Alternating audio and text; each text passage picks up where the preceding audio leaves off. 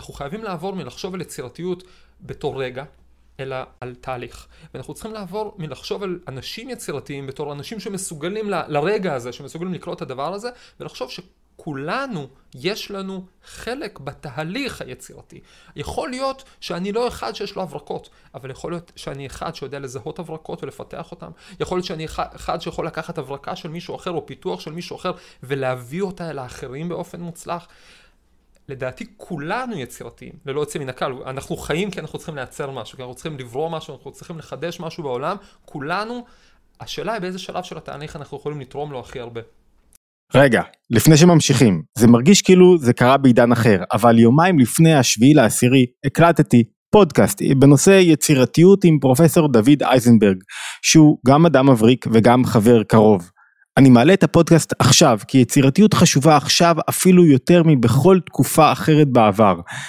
דווקא הימים האלה מלמדים אותנו שעיקר היצירתיות זה לא שימוש בטכנולוגיה חדשה או בגאדג'טים מיוחדים, יצירתיות זו דרך חיים, דרך חשיבה שלא מקבלת את המובן מאליו, שלא מוכנה להיכנע לשגרה או לייאוש או לסתמיות. כל אחד מאיתנו יכול וצריך להיות יותר יצירתי דווקא בימים אלו, ואני מקווה שהפודקאסט יתרום לנו בכך. קדימה, בואו נתחיל. שלום לכולם, יצירתיות. פרופסור דוד אייזנברג, זו זכות גדולה שלי לארח אותך כאן היום, מה שלומך? ברוך השם נהדר, שלום חיליק. אוקיי, טוב, זה, אני ממש מתרגש, אני אציג לכם קודם כל את האורח למי שלא מכיר אותו עדיין. פרופסור אייזנברג, פרופסור לכימיה מהטכניון, ועשה בסך הכל 38? 39. הזמן רץ, אנחנו כבר מכירים, אני חושב איזה עשר שנים. משהו כזה. ובגיל 27 סיים דוקטורט. היה שש שנים קצין פיתוח אמצעי לחימה ברשות לפיתוח אמצעי לחימה ברפאל. אה, בגיל 28-9 סיים פוסט דוקטורט בטקסס. בכימיה, נכון. ואחרי זה עוד פוסט דוקטורט באמסטרדם, באמסטרדם וכתב, אה, היום, היום הוא פרופסור מן המניין, במחלקה, ל... חבר. חבר במחלקה לכימיה בטכניון, אתה יודע, רק להתקבל לטכניון זה קשה, להיות פרופסור שם, אמ, אבל יותר מזה, אני חושב שזה לא, זה ככה מקצת, אנחנו חברים המון זמן, ואני תמיד מתרשם, בכל שיחה, בכל הזדמנות, מהגישה היצירתית לכל דבר כמעט, לכל לימוד, לחינוך הילדים, ל...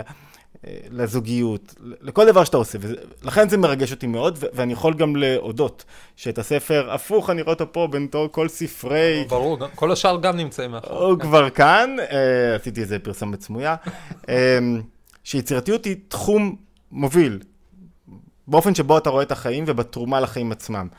אה, אז הנושא שלנו היום זה למה יצירתיות היא כל כך חשובה לחיים. מה יש ביצירתיות ומה זו יצירתיות בכלל, ואחרי זה נעבור לשלב המעשי, איך אפשר להיות יותר יצירתיים. זהו, עשיתי הקדמה מספיק טובה, אני חושב. יותר מדי, אני בלחץ שם את הרף גבוה. אמ, נראה לי לפני שמדברים על מה יצירתיות כן, הדבר הכי חשוב בעיניי זה להגיד מה יצירתיות היא לא. כי mm-hmm. בעיניי הבעיה הגדולה של, של המושג הזה, זה שכשאומרים יצירתיות, רוב האנשים אומרים, טוב, זה לא ממש עליי. כשאני אומר יצירתי, אתה חושב על אה, שף יצירתי, או מלחין יצירתי, או איזה מדען שבאות לו הברקות. אתה אומר, בן אדם אומר, מה, מה זה קשור אליי? אני עובד בעבודה כזאת או אחרת, או, האם, האם אני יצירתי?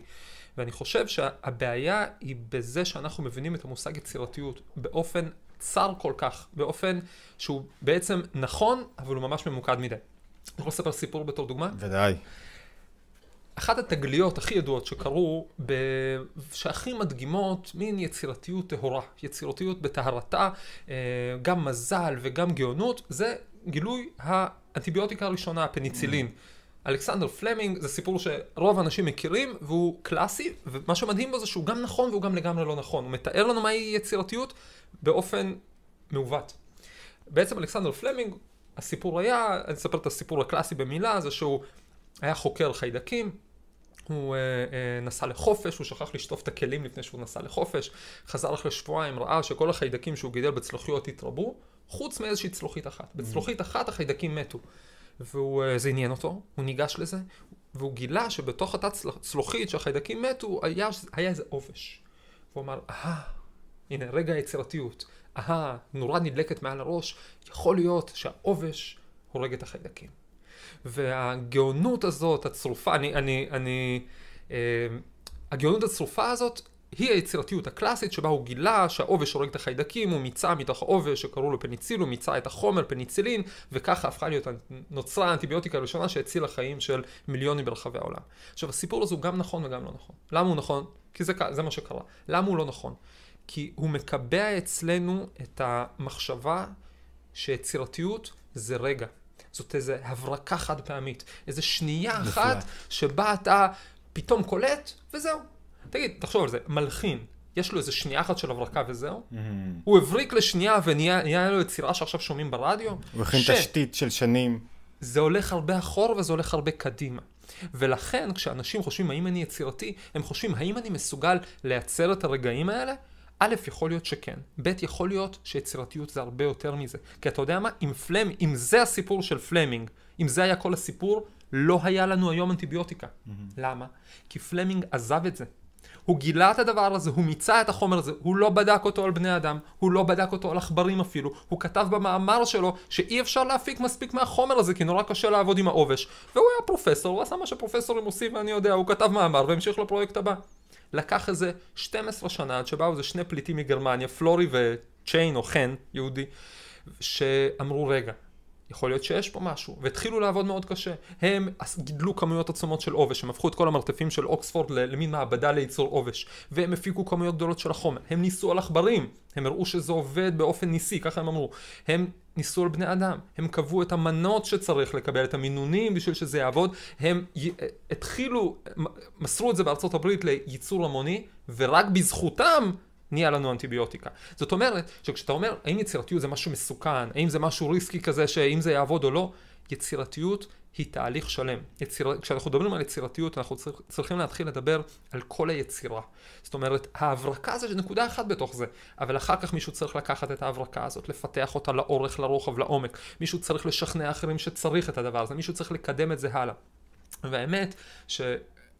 כשלומדים למשל בתורת הסוד היהודית, מסתבר שכבר כמה אלפי שנים יש מודל למה שאני קורא היצירתיות, היצירתיות השלמה, היצירה. קוראים לזה מבנה עשר הספירות. מבנה עשר הספירות אומר שבשביל שמשהו ייוולד בתוך העולם הזה, הוא צריך להבריק. נכון, צריך להיות הרגע הזה של ההברקה.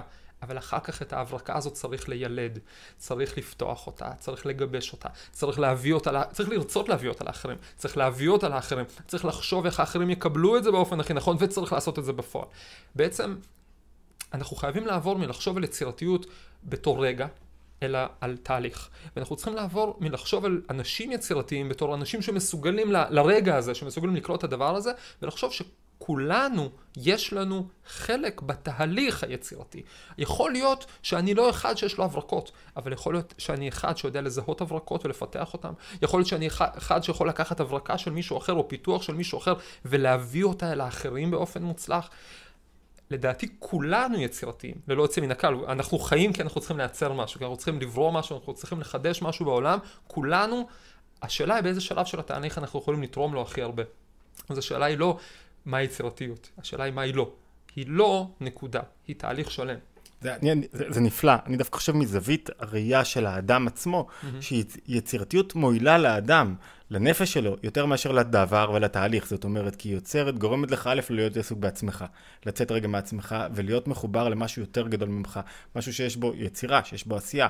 אבל, אני רוצה לשאול רגע, לגמרי, מתוך לגמרי. מה שתיארת, מה ההבדל בין עבודה סזיפית קשה, שמונוטונית, שגרתית, שלא מוליכה את האדם לפריצת גבולות ולהישגים בחיים שלו, אה, אה, וזה מדהים לראות בחור כל כך צעיר שסימן כל כך הרבה הישגים בחיים שלו, מה ההבדל בין, שלא לדבר על תחום הלימוד, כל תחום בלימוד היהודי שאני נפגש, שאני רואה אותך שם לומד, אני רואה אותך קורא אותו באופן אחר, מה ההבדל בין השגרתיות וה, וה, והסזיפיות לבין יצירתיות, אם שניהם, בשניהם יש מסע שלם, קשה, סזיפי, ארוך. תראה, כמו שאתה אומר, כל אחד יש לו איזה שייכות לדבר הזה, וזה מוציא את הבן אדם מתוך עצמו. אם אתה לא חושב על יצירתיות, אלא על תהליך היצירה, אז אתה לא חושב האם אני יצירתי, mm, אלא אתה חושב האם יפה. היצירה צריכה לקרות. Mm, יפה, נקודה. וברגע שאתה מתחיל לחשוב על הדבר הזה, א', אתה יוצא מעצמך באמת. ואתה, אתה יודע, אני לא חושב על עצמי שאני מנסה לסמן ויים בכל מיני נקודות ולהיות זה הכי מוקדם או זה הכי מוקדם. מדהים. אני חושב מה הדבר שאני צריך להביא לעולם. באיזשהו שלב התחלתי את הפודקאסט, אולי הזכרת את הפודקאסט, רגע, נכון? ממש, המדע מחפש משמעות. פודקאסט נפלא, נפלא ממש, אם אתם לא עוקבים אתם חייבים לרוץ לעקוב. אה, סיפורים, רעיונות, משנה חיים, גם לא ארוכים מדי, זאת אומרת. אומרת, זה לא שאתם עכשיו יושבים, אני, אני מזהיר אותם מפרופסור לכימיה שעכשיו, וואו, זה קצר, קולע, נוגע בנקודה, מעורר, טוב, אבל... אה, אז אנשים שואלים אותי, נגיד, שואלים אותי אפילו פרופסורים לפעמים. מאיפה יש לך זמן? למה, למה אתה מתעסק בכלל בדברים שהם לא מדע נטו? למה אתה מתחיל עכשיו לספר mm-hmm. סיפורים, תובנות מדברים כאלה? בהתחלה שאלו, אחר כך אומרים שנהנים. אבל אה, אני חושב, כי... מה זאת אומרת למה אני מבזבז את הזמן? אני חושב, איזה דברים יש לי שאני יכול להביא? איזה דברים mm. יש לי שאני יכול לתת לעולם? לא איזה וים אני יכול לסמן, לא דבר, נקודות שאני יכול להוסיף לקורות חיים שלי. מה, מה אני יכול להוציא? ו- ואז זה נהיה חלק מתהליך היצירתי השלם. אני הייתי מדייק את זה, אולי לא מה אני יכול להביא, אלא מה העולם צריך ממני כרגע. מה העולם צריך ממני. מה צריך ממני כן. כרגע המעבדה שלי, ומה... אבל איך בתוך... רגע, דיברנו קצת כן. על... לא דיברנו על למה אני צריך יצירתיות בתוך החיים שלי, הזכרנו קצת, בנקודה מסוימת. למה כל כך חשוב לאדם, לכל אדם? אמרת שלכל אדם יש שייכות לעניין היצירתיות. למה יצירתיות זו מילת מפתח, שאנחנו מחפשים איזו חלופה טובה לה בשימוש היומיומי. נכון, אמרת... אני ממש מחפש מילה, מחפש מילה כאילו, כללית יותר, כן, ארוכה יותר. כאילו, למה כל אדם צריך להיות יצירתי?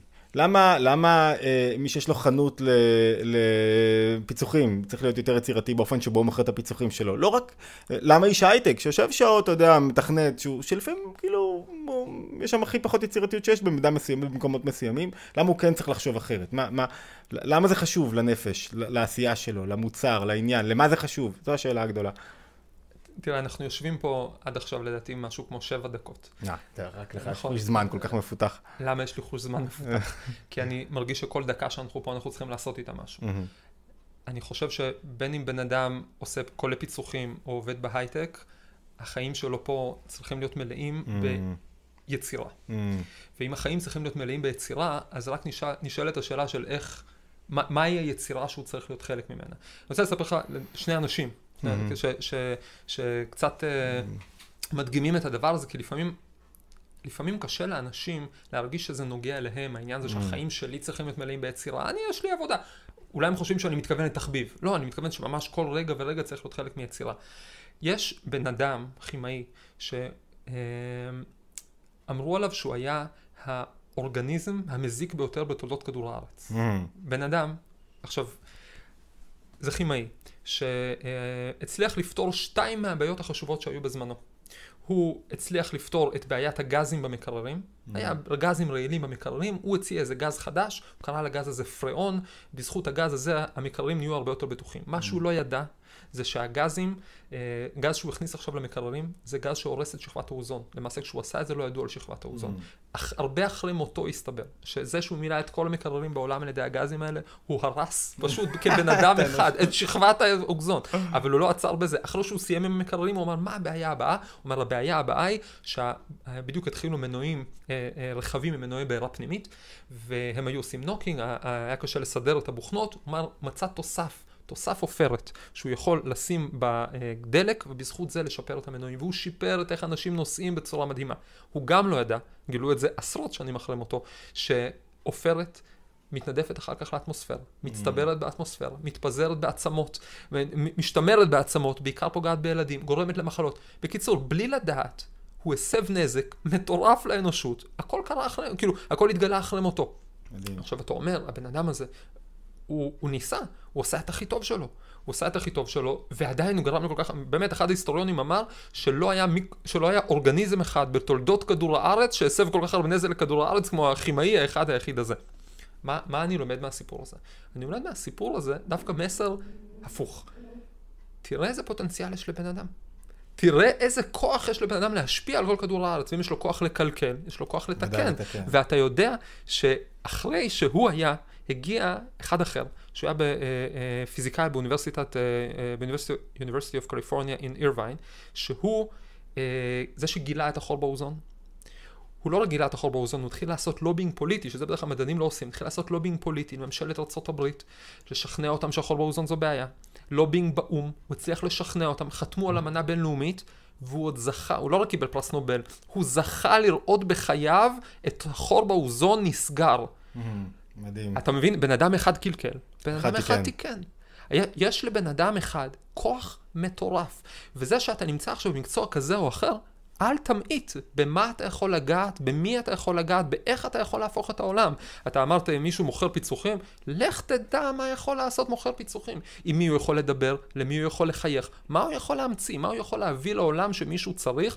מרגע שבן אדם מבין, וואו, אני פה לא סתם, יש לי כוח, אני יכול לעשות עם זה משהו, אז בוודאי שהוא יחפש איך אני יכול להיות יצירתי יותר. הוא יחפש איפה בתהליך היצירה אני משתלב, למי אני עוזר, מי השותפים שלי.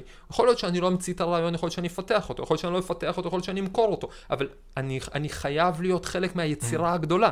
חייב לנצל את הזמן שלי פה, כבר תשע דקות. זאת אומרת, מלחיץ. האמת שיש, לא, האמת שיש משהו מלחיץ, דווקא אצל חבר'ה שהם אה, סובלים מ... כדי ליצור, אתה חייב, אמרנו, לצאת מעצמך ולהתגבר לפעמים על רגשות לא טובים, ויש חבר'ה שקצת, אתה יודע, זה מאתגר, כי הם פתאום אומרים לעצמם, מבלבלים, שמים את עצמם במרכז, ואומרים, רגע, אני לא יצירתי מספיק, אני לא טוב מספיק, אני, אני לא עושה מספיק, אני לא ראוי מספיק, ואז הוא נכנס כל משפט שאנחנו אומרים על יצירתיות ועל גילוי עצמי ועל... זה, זה עבורו כמו עוד סכין חדה כזאת, כי, כי אני לא עושה את זה, אני לא שם. איך פותרים את זה? אתה, אתה, אתה כן. מבין את המשבר שאני... אני חושב שמה שאתה אומר, אחד הדברים שזה, שזה מתקשר... שיכול לקרות גם לפרופסור, אני זוכר לא, פודקאסט לא, אחרון שלך, של... נכון. אולי אני לא שייך לזה בכלל, אני, אני בדרגות הגבוהות של יצירתיות, אני... כן, תשמע, לכן, לי יש באמת יחסים מורכבים עם המילה יצירתיות, עוד לפני שהתחלתי להתעמק בנושאים האלה, כי אתה באמת כל הזמן שואל את, שואל את עצמך, אתה יצירתי או לא? אני יצירתי או לא. אני הייתי קורא כילד על מדענים, ואני אומר, אני מסוגל, אני יכול. ואני חושב שהתהיות האלה לא הולכות אף פעם.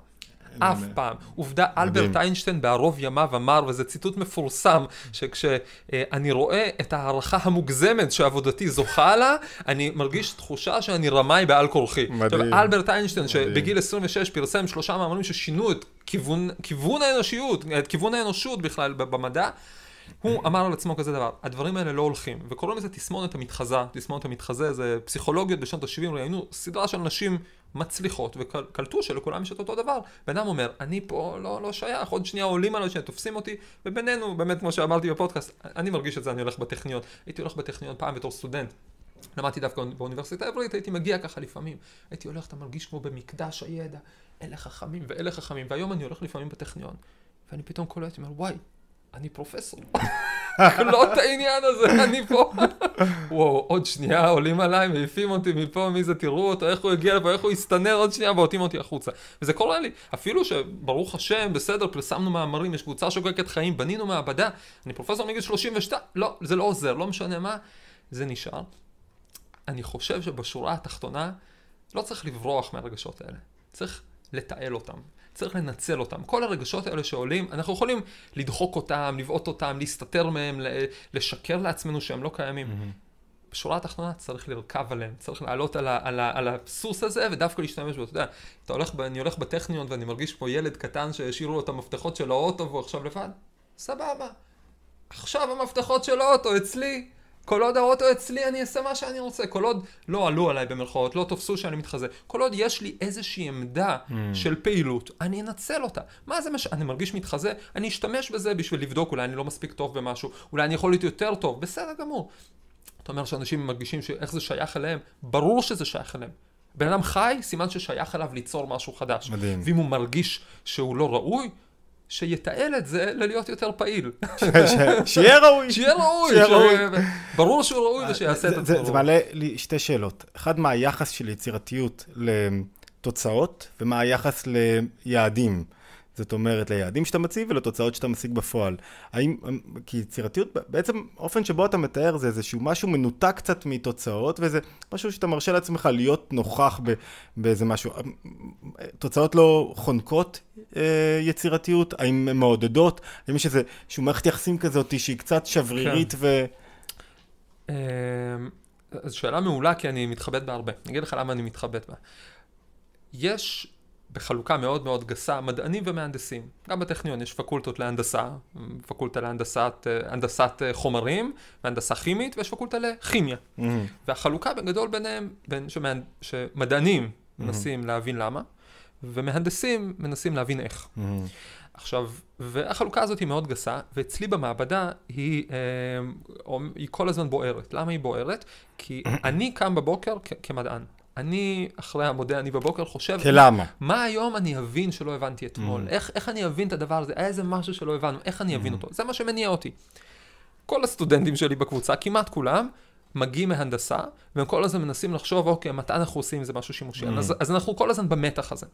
אז אני אגיד לך שתי דוגמאות. יש לי עוד זמן ויש לשני זמן סיפורים. להכל, יש אנחנו לי- לא ממהרים, זה נפלא. שתי דוגמאות הפוכות. שהשורה התחתונה תהיה שאתה יכול ככה ואתה יכול ככה, והעיקר שאתה תהיה ביצירה. Mm. דוגמה אחת, זה אחד המתמטיקאים הכי הזויים שחיו בכדור הארץ, אה, קראו לו פול ארדש. פול ארדש היה המתמטיקאי אולי הכי פורה בתולדות האנושות, הוא פרסם למעלה מ-1500 מאמרים בחייו, Mm.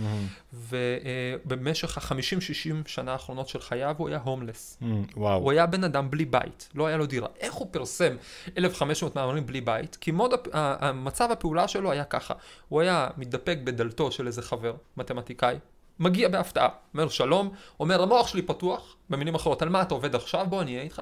גר איתו בבית, שבוע שבועיים, בשבוע שבועיים הזה הוא לא היה נותן לו לישון, היו עובדים עובדים על איזה בעיה מתמטית שהם היו, שהיה החבר שלו רוצה, אחרי שבוע שבועיים היה אומר לו, טוב, תרים טלפון לחבר שלי בהלסינקי, פינלנד, אני רוצה לטוס אליו. וטס אליו ועושה את זה ככה. את זה הוא עשה 50-60 שנה, ככה הוא חי.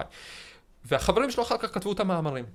עכשיו, הוא היה בן אדם שלא עניין אותו שום אספקט שימושי. רק עניין אותו, או, oh, יש לך איזה משהו מעניין להבין? בוא, בוא נבין אותו ביחד. בוא נפתור את הבעיה. והוא השאיר אחריו שובל של בעיות לא פתורות. אנשים אמרו, חיכינו שהוא יבוא אלינו, כי הוא היה משאיר לנו חידות מעניינות לעש, לעשור של עבודה פוריה קדימה. זה בן אדם שלשנייה לא חשב מה יצא מזה, לשנייה לא התעסק במה התוצר הסופי, רק היה פשוט מזרקה של יצירתיות. אז אפשר ככה, ואפשר ככה גם במדע. הרבה מאיתנו, רבים מאיתנו פועלים במדע בצורה של איזה דבר לא הבנתי שאני אבין מחר, איזה דבר לא עשיתי שאני יכול לעשות. אתה יודע מה, אם נמשיל את זה למישהו שיש לו חנות פיצוחים, לא אתה העלית את הדוגמה הזאת, הוא אומר, יש משהו שמישהו עוד לא קלע. אני אקלה אותו, Mm. לא יודע, אולי מישהו לא קלע את האבטיח, לא יודע מה יצא עם כל עם אבטיח, אני איזה שאקלה אותו, לא יודע מה יצא מזה. זה גישה אחת. הרמונים. גישה הפוכה, הרמ- הרמונים נראה לי לא. כבר כלוא, כן? אוקיי. גישה הפוכה, אדיסון. מה אדיסון המציא? מוצר מעשי? אדיסון המציא את הנורה, אבל אתה יודע מה? תכלס, אדיסון לא המציא את הנורה. אדיסון לא המציא את הנורה, על הנורה רשמו את הפטנט הראשון 45 שנה לפני שאדיסון נולד. היה נורה, נראה אותו דבר, הגז שמרוקנים אותו קצת, שורפים משהו, אבל מה, אותה נורה עבדה אה, כמה דקות, או אפילו פחות, איזה דקה, ואז הייתה נשרפת. אה, זה חיכה איזה 70 שנה עד שאדיסון יבוא. וישפר את כל הדברים בתהליך הזה. יבנה מבנה יותר טוב לנורה, ילמד לעשות ואקום יותר טוב, יעבור ב- בין, אה, יש כל מיני גרסאות בהיסטוריה, ינסה בין 6,000 ל-12,000 חומרים שונים בשביל למצוא את חוט הלהט הכי נכון. יתרה מזאת, יציע מערכת לרשתות חשמליות שיוכלו לה... להעביר את החשמל לכל הבתים כדי שבכל הבתים יהיה נורות. ורק בזכותו יש לנו היום תאורה בבתים. אז אתה אומר, אדיסון היה הכי מוכוון מטרה שיכול להיות. הוא לא, בא. הוא לא בא, מה אני אמציא חדש שלא היה? הוא אמר, איך אני אגרום לזה לעבוד? וזה גם בסדר. אז בין אם אתה ככה, בין אם אתה ככה, העיקר שתעשה משהו עם הזמן שלך פה. אתה- 14 דקות. אתה יודע מה, אני חושב שמעסיקה את, את, את מי שמקשיב לנו, מעסיק, מעסיקה השאלה, מה, מה אתה עושה במעבדה? מה- אנחנו- מה- במה מדובר? כן, ככה, אנחנו אם- בתחום, יכול- בגדול בתחום האנרגיה הירוקה, בתחום אגירת האנרגיה. זאת אומרת, אם יש לך אנרגיה מהשמש, זה הכל טוב ונחמד, על מה אתה עושה איתה בלילה? אם יש לך, אה, איך אתה מניע איתה רכב? איך אתה מביא רכבים חשמליים? ראיתי שאתה הגעת ברכב חשמלי יפה. איך אתה מביא רכבים חשמליים שלא ייסעו 400 קילומטר, אלא ייסעו 4,000 קילומטר. אז אנחנו מפתחים את... הכי פרקטי שיש. לכאורה, השאלות שאתה מעלה. לכ- נכון, אתה, צודק שזה נשמע פרקטי, אבל אני אגיד לך משהו. יש דימוי מאוד יפה על מה זה מדע. דימוי שאני מאוד אוהב. מה ההבדל בין תואר ראשון ל... להיות מדען? תואר ראשון זה כמו לעוף, לטוס במטוס מעל הנוף. Mhm. אתה רואה עמקים, הרים, יערות, הכל מאוד יפה. להיות מדען זה לנחות באיזשהו מקום ולחפור באותה נקודה עם כפית 20 שנה. כי אתה חייב. להתעמק במשהו, זה הדימוי. עכשיו, אז מה, אתה יכול, מה אני יכול לבחור כמדען? אני יכול לבחור לנחות בתחום יישומי. אז אני כמדען שואל שאלות מאוד יסודיות, אני מנסה להבין את הטבע, אבל בחרתי כזה תחום שאם אני אבין משהו, יש סיכוי שזה יהיה יישומי. אני לא Mm. פועל בשביל ההמצאה, אבל אני כותב פטנטים כל הדרך, אתה מבין? אני מנסה להבין דברים בסיסיים. אז מדהים. זה מה שאנחנו מפתחים במעבדה. כל פעם על אספקטים שונים של זה, לנסות להפוך את זה לזול יותר, לשימושי יותר, על ידי זה שאנחנו חוקרים חומרים שאף אחד עוד לא חקר, אה, מבנים, דלקים חדשים, דלקים אחרי מימן, אנחנו חושבים מה יקרה ביום אחרי המימן. אתה יודע, זה מעלה, בי עוד שאלה, שההתמחות המודרנית, קריאת הפחם עם כפית במשך 20 שנה, יצרה קורא פחם מאוד נרו-מיינדד uh, כאלה, אתה יודע, צרי, uh, לא, לא רוצה להעליב, ודווקא אצלך אני רואה uh, רוחב אופקים נדיר של קריאה והבנה מתחומים שונים, ספרות, תורה, נתחיל עם תורה, ספרות, uh, הבנת העולם, סדרה של נושאים, והשאלה אם זה באמת מועיל למדען, או שזה פשוט טיפוס אישיות שרוצה להבין יותר ולשאול יותר שאלות. זה, זה מועיל למדען שבך כשאתה יודע יותר, מרחיב את זוויות הראייה, שואל שאלות רחבות יותר שהן לא רק אה, עוסקות בתחום ההתמחות הספציפי שלך. האם זה, בוא, בוא נרחיב את זה לקהל. כן. האם אדם יצירתי אמ, שהוא יצירתי במטבח למשל, צריך להיות גם כזה ששואל עוד שאלות וקורא עוד דברים ומבין יותר ו- ומתעניין ביותר תחומים ומרחיב את האופקים שלו ואז הוא גם הופך להיות אדם יותר מעניין או שמספיק לו להתמחות בתחום שלו ולהיות יצירתי הוא מתקן אופניים והוא יודע תמיד איך לפתור את התיקונים האלה ו- וזהו ושם זו שאלה כן. לגבי יצירתיות. כן כן שאלה, שאלה אה, מעולה. הזכרתי קודם את אה, אה, עץ הספירות את כל התהליך היצירתי, mm-hmm. אחת הנקודות בתהליך היצירתי זה ספירת הבינה. Mm-hmm. ובספירת הבינה יש לה עומק, רוחב ורוחב, אה, mm-hmm. ואחד מהם זה היכולת להמשיל משלים. וכשאנחנו מתרגמים את זה לשפה שלנו, זה היכולת לתרגם דברים משפה לשפה. כשמישהו יצירתי במטבח, והוא הולך ולומד רגע כימיה, ולומד על תחום שקיים בכימיה, שנקרא גסטרונומיה מולקולרית. זה בעצם כימאים שחוקרים תהליכים כימיים שמתרחשים בתוך בישול. כשהוא לומד את הדברים האלה, והוא מתחיל פתאום לתרגם דברים משפה לשפה. הוא אומר, רגע, כשהם מדברים על תגובת מיילארד, אני קורא לזה, אה, זה, זה הקרסט הנעים שנהיה בלחם, בזה. הוא מתרגם דברים מפה לשם, mm. הוא מתרגם דברים משם לפה, וזה, ועצם התרגום מעשיר את עולמו לאין ארוך. זאת אומרת, אני, יש לי בכל מקום בבית ספרים, אתה אמרת קודם שיש לי ערימות של ספרים בשירותים, כל מיני מקומות יש לי ספרים. חייבים לראות את השירותים, אני חייב לצלם את השירותים שלך. זה, זה פשוט, זה לא נעים לי לתאר, אני חייב רגע, וככה יש, אתה עומד בשירותים, עכשיו יש שם מידה גבוה, טוב, לא נעים לי, אבל יש ספר פתוח בכימיה או בשפות, או, ב, או כן. בכימיה אורגנית, ואז אתה קורא, אתה לא הבנתי שם שום מילה, ואז אתה תוך כדי, לא לבזבז את הדקה הזאת שאתה... לגמרי, okay. זה גם אוקיי. לא לבזבז, וגם, וגם בדרך כלל זה דברים לא מהתחום שלי בכלל. אני אומר, אתה יודע, ולפעמים אתה אומר, רגע, הם מדברים פה במילים מסוימות על איזה תופעה. ואז יכול להיות, או שהמילים האלה מזכירות לי מילים שאני מכיר מתופעה אחרת mm. לגמרי, או שהתופעה הזאת במילים שלהם היא תופעה שאני מכיר במילים אחרות. Mm. אתה יודע שעכשיו אנחנו, בעזרת השם עוד מעט נפרסם מאמר שבו אנחנו עושים משהו שלא עשו. יש תחום בחקר האנרגיה שמתעסק בחומרים נקבוביים. Mm. אנחנו מומחים לדבר הזה, לחומרים נקבוביים. הסתכלתי על חומרים נקבוביים באלף דיסציפלינות שונות. אתה, אתה צודק שהמדע הפך להיות מאוד מאוד מאוד חד. הסתכלתי, יש חומרים נקבוביים בתאי דלק, בסוללות, בהפקת גז ונפט מהאדמה, באנרגיה סולארית, mm. באלף תחומים שונים, ואמרתי, וגיליתי שיש קהילות שונות שמשתמשות באותם חומרים, במושגים אחרים, ש, שכאילו ממציאות מחדש את אותם דברים ממקום למקום, ואני מנסה להראות להם, אני עושה מין מאמר מאחד כזה, שמונה mm. חברים, בואו ניפגש רגע ונסתכל רגע, נבין שאנחנו חוקרים את אותן תופעות במילים שונות, ונראה מה אנחנו יכולים ללמוד אחד מהשני. אז אתה, אתה שואל אם רוחב האופקים, רוחב היריעה עוזר במדע, במדע בוודאי עוזר, אני חושב שהוא עוזר לכולם. היכול, הוא מלמד אותך לתרגם את הרעיונות שלך משפה לשפה, ורק אז אתה מגלה אם אתה מבין אותם או לא. אם הצלחת לתרגם את זה למישהו, רק אז הבנת אם, אם הבנת את זה או לא בעצם. מדהים. טוב, עד עכשיו היה מרתק, אני חושב, אפשר שעות לדבר איתה, כי יש לך ידע עצום, ובוא אה, נוריד קצת לפסים מעשיים. אנשים שומעים פודקאסטים, או בגלל שזה מבדר אותם, וזה נחמד, זה פחות הז'אנר של, אה, של, אני חושב, שלי ושלך, ואנשים רוצים לשמוע בוא תהיה מעשי, תן לי כמה עצות. רגע, איך אני יכול לשפר את איכות החיים שלי, את השמחה שלי, את הגידול הילדים שלי, את הזוגיות שלי, את ההצלחה שלי בעבודה, את התוצאות שאני מביא באמצעות יצירתיות. מה, מה עושים בבוא, מה, כאילו, בלי לחוץ יותר מדי, אוקיי? כן. בלי להיות uh, דוד אייזנברג שכל דקה היא מדודה ו... ו uh, כמה עצות ככה פרקטיות כדי ש, שאפשר באמת להכניס אותם לתוך חיי היומיום ו, ושהם יהפכו לי את הדברים ויעזרו לי להתקדם בתוך התהליך הזה שנקרא יצירתיות. כן, קודם כל אני לא באמת, אני לא, אני לא coacher, אתה לא אפילו... אני לא מאמן אישי ואני לא... אתה כן, מי שיש לו פודקאסט שמצליח הוא כבר coacher, מה זאת אומרת coacher? אתה לא חייב את התווית, אבל אתה מאמן אנשים כן. ליצירתיות באמצעות פודקאסט מאוד אה, מרתק. אה, אה, אני אביא לך דוגמה. אחד התחביבים שלי זה תוכנת דואלינגו, לא, לא מנסה לעשות לה פרסומת, אבל יש תוכנה לימוד שפות, שאתה משחק ארבע דקות ביום, חמש דקות ביום, ואתה לומד לאט לאט שפה על פני שנתיים, אתה יכול לגמור קורס, ללמוד שפה חדשה. ומהתוכנה הזאת אפשר ללמוד משהו יפה. בתוכנה הזאת יש אספקט מאוד מעניין שנקרא gamification. מה זה. gamification מלשון game? שהם הפכו את לימוד השפה למשחק. מהמם. זאת אומרת, אני למשל בן אדם תחרותי, אני אוהב לשחק, אני אוהב לנצח, אני אוהב לקבל נקודות. אז הם בונים את התרגילים שלהם, את השיעורים שלהם על ידי משחקים. אתה לומד עוד כמה מילים, תקבל נקודה, אתה חוזר על תרגיל, אתה מקבל נקודה.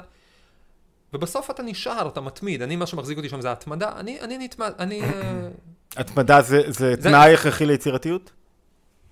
תנאי חשוב? לא, לא, אני, אני מנסה להגיד משהו אחר. מה שאני מנסה להגיד זה שאם אם ניקח רגע צעד אחורה ונסתכל על התוכנה הזאת, נראה שהם עשו משהו גאוני. זה לא רק הם, אבל הם עשו את זה בצורה ממש יפה. הם לקחו תכונה אנושית, שלפעמים לוקחת אותנו למקומות לא טובים. למשל, ספציפית כדוגמה, תחרותיות. ואז הם אמרו, בוא ניקח את התכונה הזאת ונרתום אותה למשהו חיובי. אז אתה שואל, מה הבן אדם יכול שור. לעשות מחר בבוקר? בן אדם יכול לחשוב על תכונה שמציקה לו. תכונה שהוא לא אוהב בעצמו.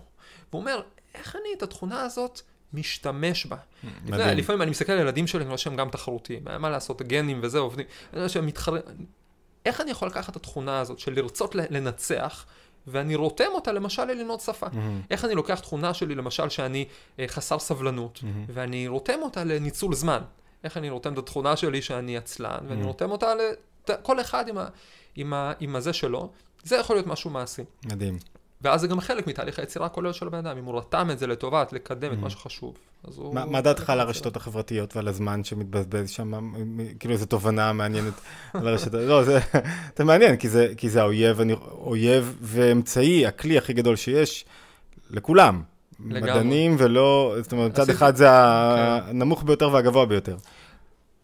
אז באמת בקיצוניות אחת זה שואב המון המון זמן, וזה שואב, זה גם מוציא מאנשים דברים לא טובים, Mm. רכילות, הסתכלות על הצדדים השליליים, אה, זה נהיה אקו צ'מבר, שאנשים רק מקשיבים למה ש... Mm. ל- לחברים שלהם שכבר חושבים כמוהם, והם מתחילים לחיות במציאות אה, וירטואלית לגמרי.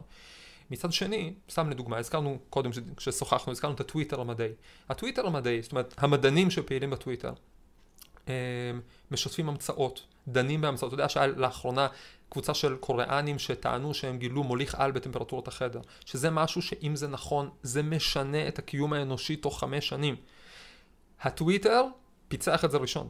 בטוויטר קלטו שזה לא נכון תוך שבוע, כשלמאמרים לקח עוד איזה שלושה שבועות להגיע, כי הם מצאו טעויות בעבודה וכו'. אז אתה אומר רשתות חברתיות. כל דבר מתחיל נייטרלי. ואתה צריך לברר אותו. אז אני עם עצמי עשיתי, אני גם אה, נופל בדברים האלה, אז עשיתי עם עצמי הסכמים. למשל, אני לא נכנס עם הפלאפון לשירותים, אתה יודע, מתחיל ל- לגלול שם וזה, המ- המוח בורח. אתה, אבל אני מקדיש זמן מסוים לטוויטר המדעי. יש שם רעיונות חדשים, יש שם אנשים שמדברים על דברים שלא הכרתי, אני לומד שם דברים. אז אתה אתה לומד לנהל את הבהמה שבך, ולומד לרכב עליה למקום שאתה רוצה. מדהים. זה- מ- אתה יודע, אני רוצה רגע בכוונה לקחת, יש לך... אבל אני לא מאמן, גורר אותי למקומות... אה, נכון, נכון, נכון, אני, זוכר, לא, אני מנסה להוציא מתוך ה... אמ, אני זוכר שהכרתי אותך עם שני ילדים. לפני שנתיים אה, ונהיה שבעה פתאום. שנתיים הגזמנו. אז זה היה בטיחות רע. לא, לא, לא, אבל- כשנפגשנו היו לי אה, שלושה, זה היה בהולנד אני חושב, כשבאת שם נכון. עם הספר שלך. נכון. אה, וברוך השם יש שבעה עכשיו, כן. ואיך אפשר לנהל קריירה כזאת אה, מפותחת, מתקדמת, תובענית? היה לך פודקאסט על זה, ואני חייב להודות, נו. שאני התחלתי את הפודקאסט ואיכשהו ברח לי מהידיים, לפעמים מישהו משך לי תשומת הלב, ולא איזה, הוא אחד היחידים שלך שלא שמעתי עד הסוף. וואו. ו- כאילו, איך אה, מצליחים? שבעה ילדים ובתוך עולם תחרותי כזה, ופרופסור בגיל 32 בטכניון, ו- ואשתך גם, היא... אשתי בהייטק, כן, היא דוקטור אה. להנדסת חומרים, גם בהייטק, כן. אה, אז זה אולי באמת הפודקאסט שהיה לי, שהיה הכי קואוצ'ינג שיש. למה? כי שיתפתי משהו הכי מהלב שיכול להיות. אני בטוח שהוא יכול להתפוצץ. אני אגיד לך מה הדימוי ש... אתה לא אמרת אותו, אבל Mm. תגיד, תגיד, תגיד, איך עושים את ה juggling הזה? Mm. תגיד. כדי שאני אוכל להגיד לך, לא עושים juggling. אחד הדימויים שאני הכי לא אוהב ב-work-life balance, בניהול הזמן, ניהול המשפחה, ניהול הזה, זה דימוי של juggling. ובעיניי זה דימוי הרסני, ובעיניי לדימוי יש כוח גדול. בעיניי צריך להפסיק לחשוב על זה כעל juggling. למה? כשאתה עושה juggling, אתה בסטרס. אתה מעיף כדור, אני יודע לעשות, אני אעשה בפודקאסט עשיתי, ישבתי בהתחלה ועשיתי juggling. אנחנו מקליטים? בסוכות, בסוכות היו עושים juggling עם אבוקות של אור, גדולי... בדיוק. אז ב juggling מה אתה עושה? אתה מסתכל מה עף, אתה מסתכל מה נופל. אתה כל שנייה על- בחרדה שעוד שנייה אחד ייפול. אתה, אתה כאילו מכבה שרפות פה, מכבה שרפות שם, אתה, אתה בסטרס. למה אתה בסטרס? כי ב juggling אתה כל הזמן מעיף דברים לכיוונים שונים. כשבן אדם הוא בתודעה של juggling, אז הוא כאילו חושב איך הוא יחלק את זמנו בין דברים סותרים. Mm. תחשוב שעכשיו אתה נוסע ברכב, אתה רוצה להגיע גם לאילת וגם לנהריה, ו... היות ואתה לא יודע לאן לנסוע, אז אתה נוסע קצת לאילת, ואז קצת לנהריה, ואז קצת mm. לאילת, ואז קצת לנהריה, אתה לא תגיע לשום מקום.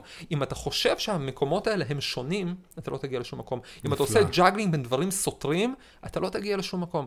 בעיניי התודעה צריכה, אני נתתי לזה שם, היה לי ממש דימוי, לעלות לירושלים. מאיפה הדימוי הזה מגיע? הדימוי הזה מגיע שכשלמדתי בירושלים בדוקטורט, גרתי בגוש עציון, ובעצם כל הזמן הייתי נוסע, בהתחלה בגוש עציון, אחר כך בנהריה, כל הזמן הייתי נוסע לירושלים, באוטובוסים, בטרמפים, באופניים, מפה לשם, בהליכות ארוכות ברגל, ברכבות. אתה בתודעה שאתה עושה את הדבר הנכון בחיים. Mm.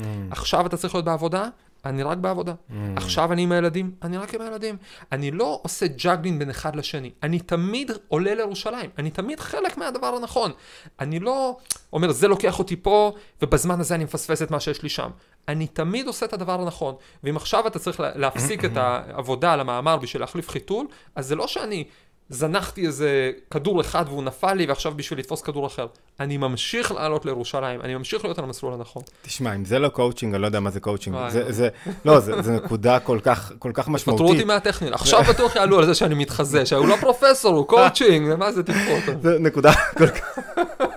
מדען, אתה חושב שהוא לא coacher? בסוף הוא coacher של... אוקיי. אני חושב שזה נכון, זה נכון. יש לי אה, סטודנט, יש לי קבוצת מחקר, וזה הכי קואוצ'ינג שיש. בתור מנחה של קבוצת מחקר של דוקטורנטים, של מסטרנטים, של פוסט-דוקטורנטים, אתה מגלה שאתה צריך להיות הפסיכולוג שלהם, שאתה צריך להיות קבוצת תמיכה שלהם, לעזור להם כלכלית. להוציא את המיטב מעצמם. להוציא את המיטב מעצמם. בסוף אתה מגדל את המדענים של העתיד. זה לא, לא רק התגליות שלכם ביחד, זה האנשים שיעשו את התגליות הבאות. זה מאוד חשוב, כן.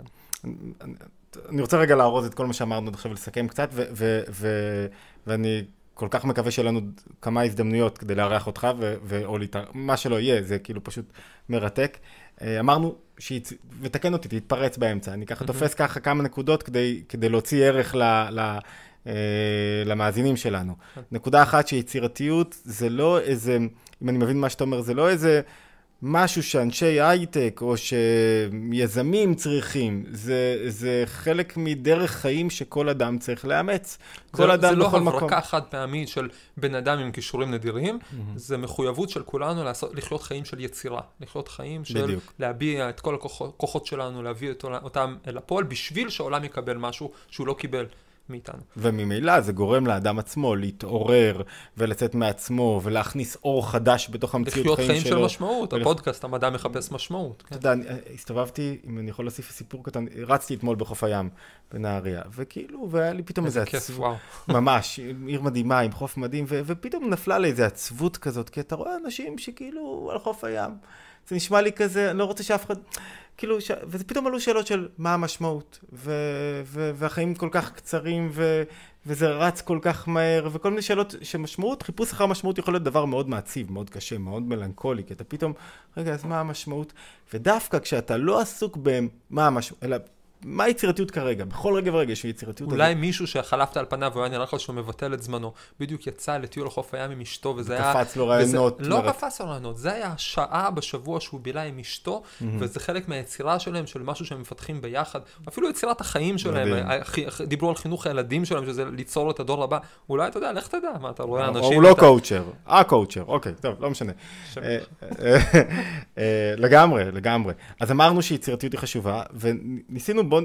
ננסה רגע לשלוף כמה עצות. אה, אחד, לחשוב על הזמן כדבר ש... שמתכלה, שעובד, בעל ערך, לכן צריך לנצל אותו. זה אחד ההסתרים הכי גדולים פה על האור שהאדם יכול להביא לעולם. לגמרי, אה, לגמרי. לא, ב, לא ב... אתה יודע, לא בקפדנות ובהלקאה עצמית, שזה אויב גדול גם. בשמחה. יש לי עוד דקה פה. כן, יש לי עוד דקה. בדיוק, יש לי עוד דקה, בוא נעשה איתה משהו. בוא ננסה להכניס תוכן, תמיד יותר קשה. גם בלנסות... לפעמים גם... בוא ננסה לנקות את הראש, mm-hmm. זה חלק מהיצירתיות של הדקה כמובן. אה, זה לא אומר שאתה כל הזמן צריך ללכת ולראות איך, איך לא קראתי עכשיו משהו בדקה הקרובה, לפעמים הפוך. יש לך סיפור מעולה שפעם סיפרת לי, על, על שירדת מהאוטובוס, תספר אותו, אתה, זה סיפור גדול. זה סיפור, אני לא יודע, אני ממש... על קטלוג ושיפוטיות. על קטלוג ושיפוטיות, וגם מסר שלא הבנתי עד הסוף, אבל אני ואשתי עדיין מתווכחים מה היה המסר והסיפור הזה. אתה מכיר אותי שאני בן אדם שמנסה לנצל את הזמן. זאת אומרת, אני, אני בדרך כלל, בעבודה, מאוד בפוקוס, בדרך מהמשרד לשירותים, אני עונה על שני מיילים בפלאפון.